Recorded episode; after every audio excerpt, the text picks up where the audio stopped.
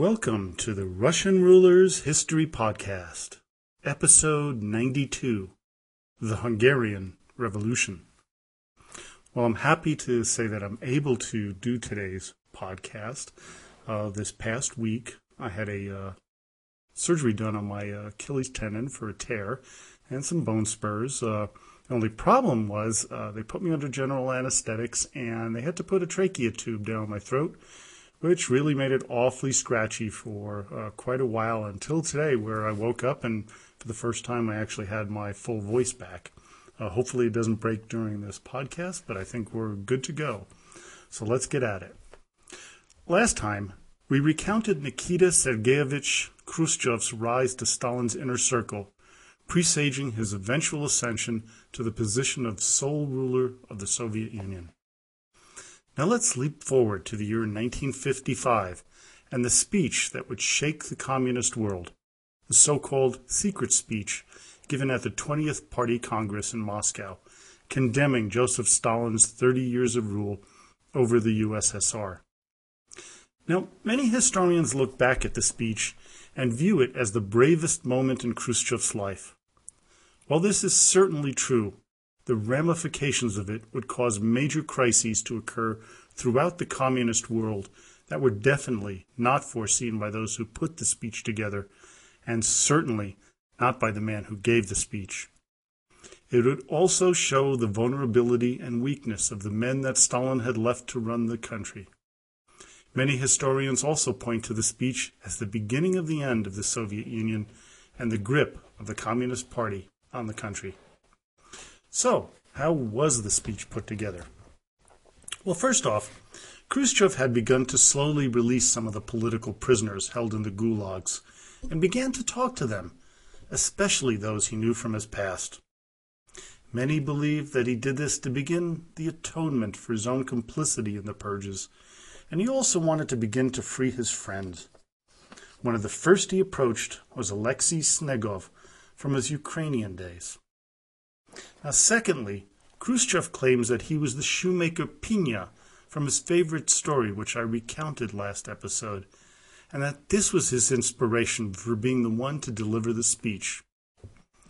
The more research I did into Nikita Sergeyevich's personality, the more I believe his story, although not entirely.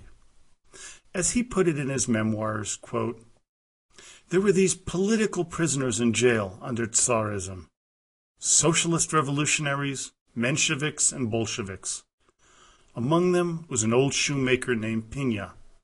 That's what I did at the 20th Congress.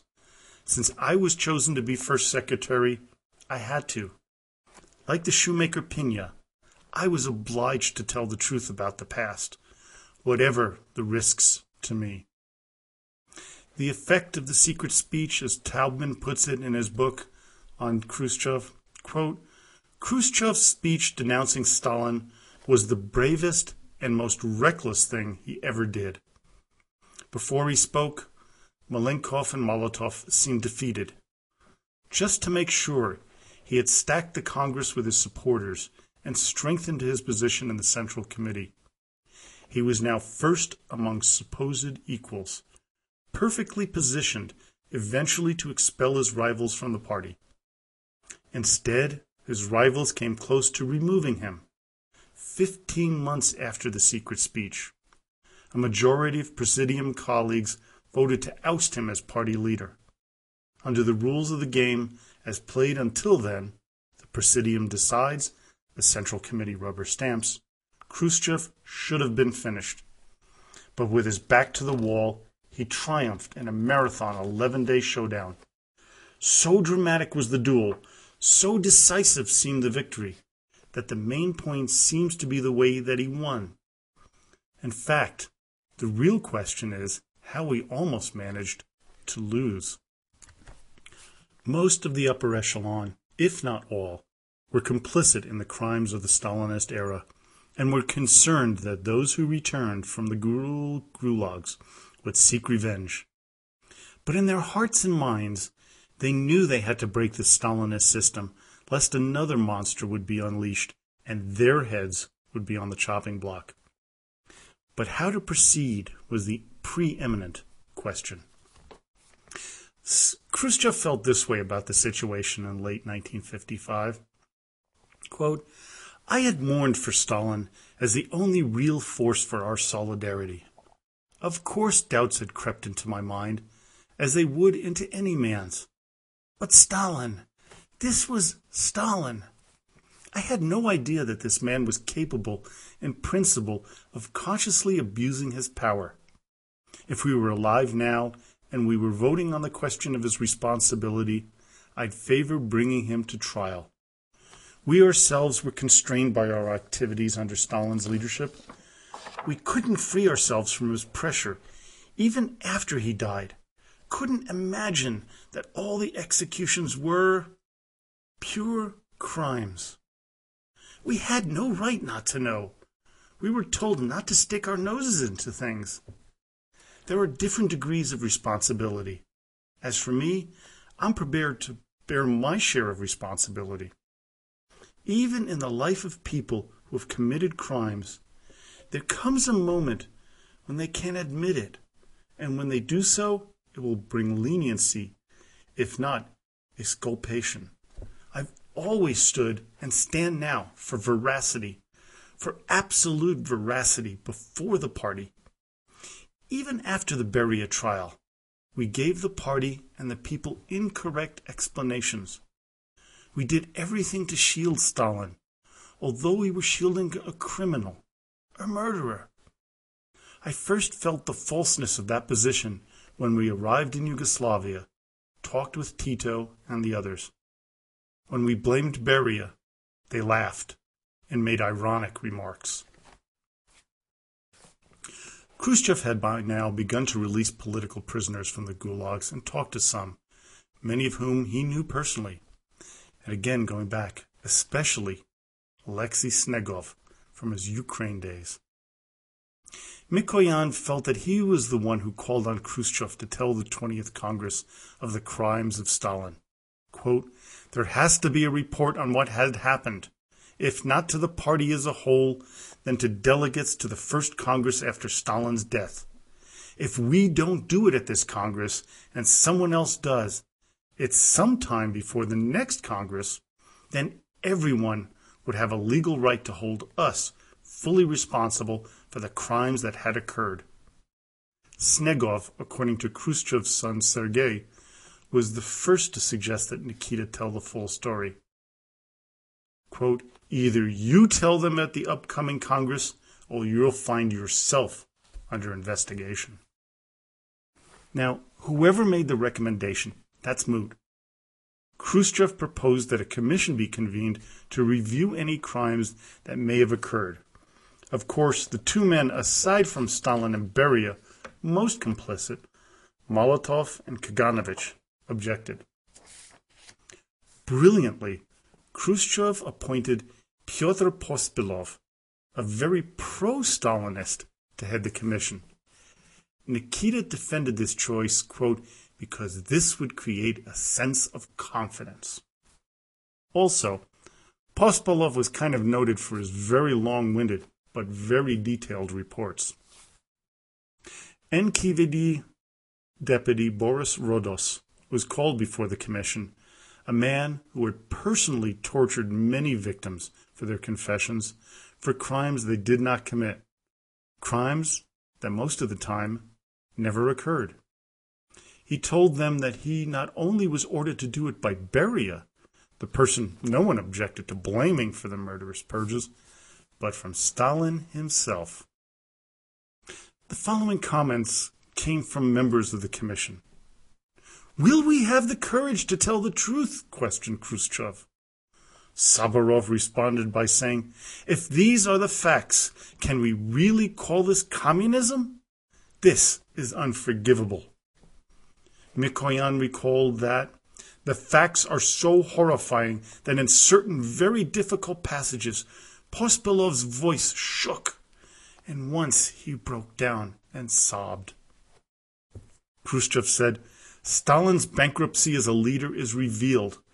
What sort of leader is it who destroys everyone? We've got to have the courage to tell the truth. Molotov responded, Stalin was Lenin's great successor. The party lived and worked under Stalin's leadership for 30 years, industrializing the country, gaining victory in the war, and emerging from it as a great power. Kaganovich countered. You can't deceive history. Facts can't be thrown out. Khrushchev's proposal for a report is correct. We bear responsibility, but the situation was such that we couldn't object. But he also warned that they don't unleash anarchy. After numerous rewrites and edits, the speech was ready on February 25th, 1956. And if you haven't heard it, go back and listen to the episode where I read, you know, a good chunk of the speech. Now, I didn't read the whole one, it's four hours. And frankly, it would have been like putting a trachea tube down my throat again. And I don't think it would have gotten through the full four hours. But I think it's a really good listen to, and you might even want to listen to it again if you've heard the episode before. Now, after the speech, Nikita's son Sergei remembers how he felt. Quote, he returned home dead tired, but extremely pleased, simply beaming. To be the one delivering the general report to a Congress was the highest honor imaginable. Khrushchev had begun to solidify his grip on power, adding allies to the Presidium and Secretariat, like Leonid Brezhnev and Ekaterina Furtseva. The old guard resented his newfound power, which they tried to destroy during the period following the speech, which produced unforeseen consequences and which didn't really remain secret very long. As Sergei recalls, I very much doubt father wanted to keep it secret. On the contrary, his own words provide confirmation of the opposite that he wanted to bring his report to the people. Otherwise, all his efforts would have been meaningless. The secrecy of the sessions was only a formal concession on his part. Within weeks, over 25 million party and Komsomol members read or heard about the speech. Not only that, the common workers and even high school students knew about it. By April, the CIA received a copy given to them by the Israeli secret police, the Mossad. By late May, the New York Times was given a copy, which they published on June 4, 1956. The whole world now knew about the so called secret speech. And already Khrushchev began to realize that his attack on Stalin was a bit too brutal. As friend Alexei Adzhubei recalled, Khrushchev sensed the blow had been too powerful. For the time being, he continued denouncing Stalin's tyranny, disclosing new facts about the bloody terror in speeches. But increasingly, he sought to limit the boundaries of critical analysis, lest it end up polarizing society. Now I get to mention another uh, ruler, future ruler of Russia for the first time. A young Mikhail Gorbachev reported the speech to a group in rural district in southern Russia near the town of Stavropol. The people listened in disbelief and some in disgust. Gorbachev was somewhat surprised as he said, and this in a region that had gone through the bloody carnage of the terrible 1930s? But was it so surprising? This is something I have not read in any of the books that I've gone through on this period. But what we have to remember is many who were left were the people who reported on their neighbors to protect themselves. Many in the countryside were just as complicit in many of the crimes against society as the members of the Central Committee and the Presidium, just on a smaller scale. Now, I'm not indicting the Soviet and Russian people. There were many who did not rat out their neighbors, but many who did. And those who were in the Communist Party owed their positions because of what they did to their fellow countrymen during the purges of the 30s. So imagine now the Stalinist regime is being pulled down and exposed and those very people who did this were exposed as well. For the political prisoners, the speech was the key to their release. Before the speech, 7,000 were let free. Immediately afterward, several hundred thousand headed home. While his popularity with some of the Russian people increased, Khrushchev developed more and more enemies within the upper party crust. In the coming months, they had reason to go after Nikita Sergeyevich. In Poland, strikes began to break out after hearing of the speech, with the biggest one being in the city of Poznan. The Bread and Freedom Revolt involved over a hundred thousand people and was centered on the issues of food and freedom from the Stalinist government repression. And please, I am probably going to pronounce this man's name wrong. And it was the government led by Polish Prime Minister Józef Cyrankiewicz.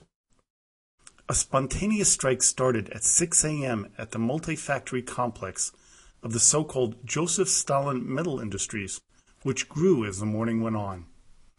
Workers at other plants, institutions, and students quickly joined the procession, so by noon the crowd had swelled to over a hundred thousand.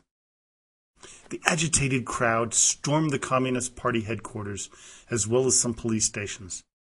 Local military garrisons were called up, but things remained somewhat peaceful until Soviet General Konstantin Rokovsky decided to take control of the situation.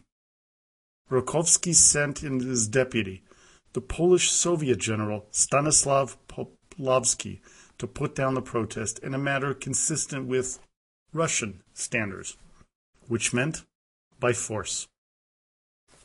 By the end of the next day, hundreds of protesters were captured and brutally tortured in prison. Estimates vary from 60 to 100 deaths and hundreds of injuries among the protesters. Whatever the short term outcome, the seeds of discontent were sown and would grow exponentially in Hungary four months later.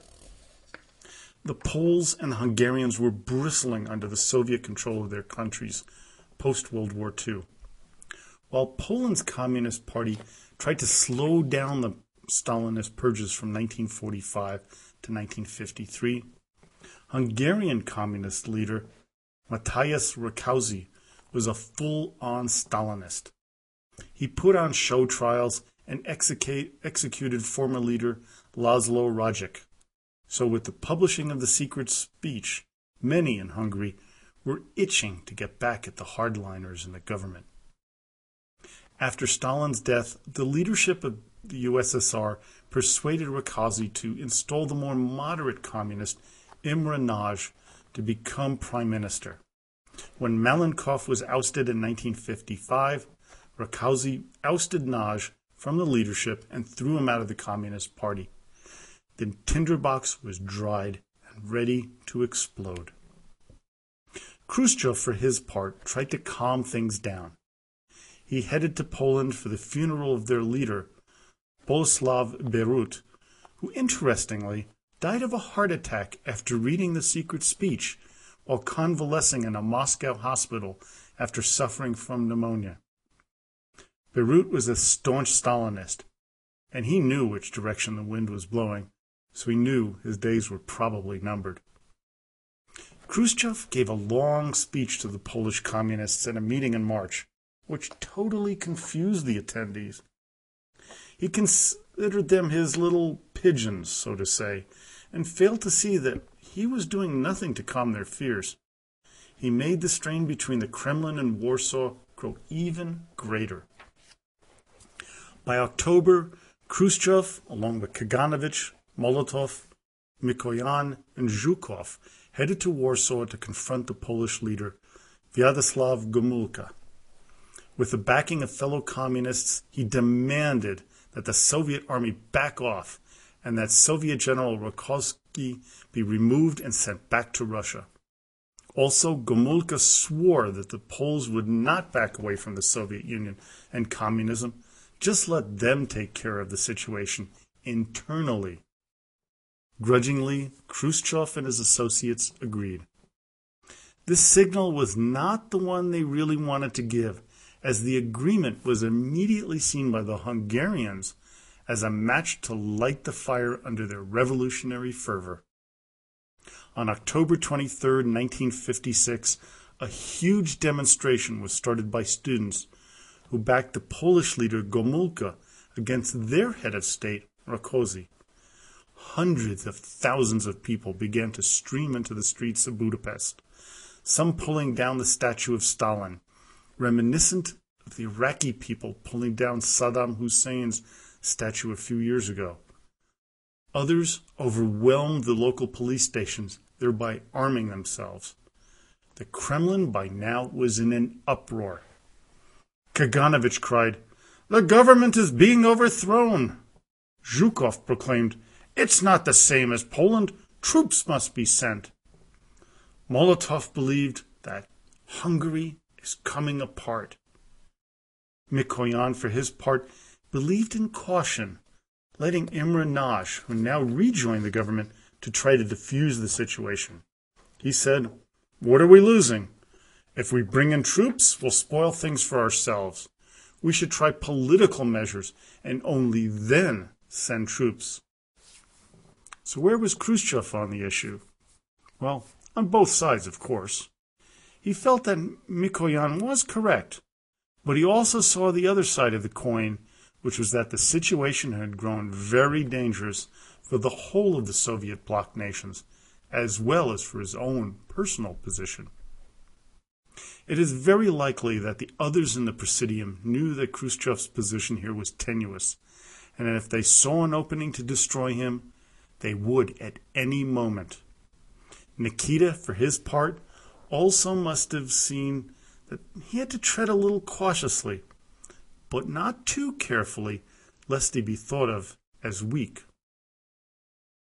Erno Gero had by now become the leader of Hungary, but he was a weak and impetuous man. He was no leader, and he was disliked by many within the Hungarian Communist Party. Many have said that had Nagy or János Kadar been given the leadership of the Hungarian government at that moment, it is likely that the revolution may never have taken place. But alas, that was not the case. By October 24th, Imre Nagy had taken the position as prime minister again and tried to appeal to the crowds, but it was too little, too late.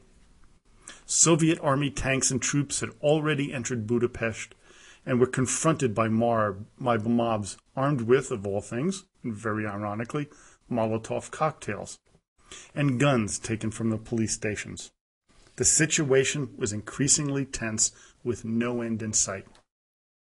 The Presidium had by now given up on Hungary. Zhukov said, We should withdraw our troops from Budapest and from all of Hungary if that's demanded.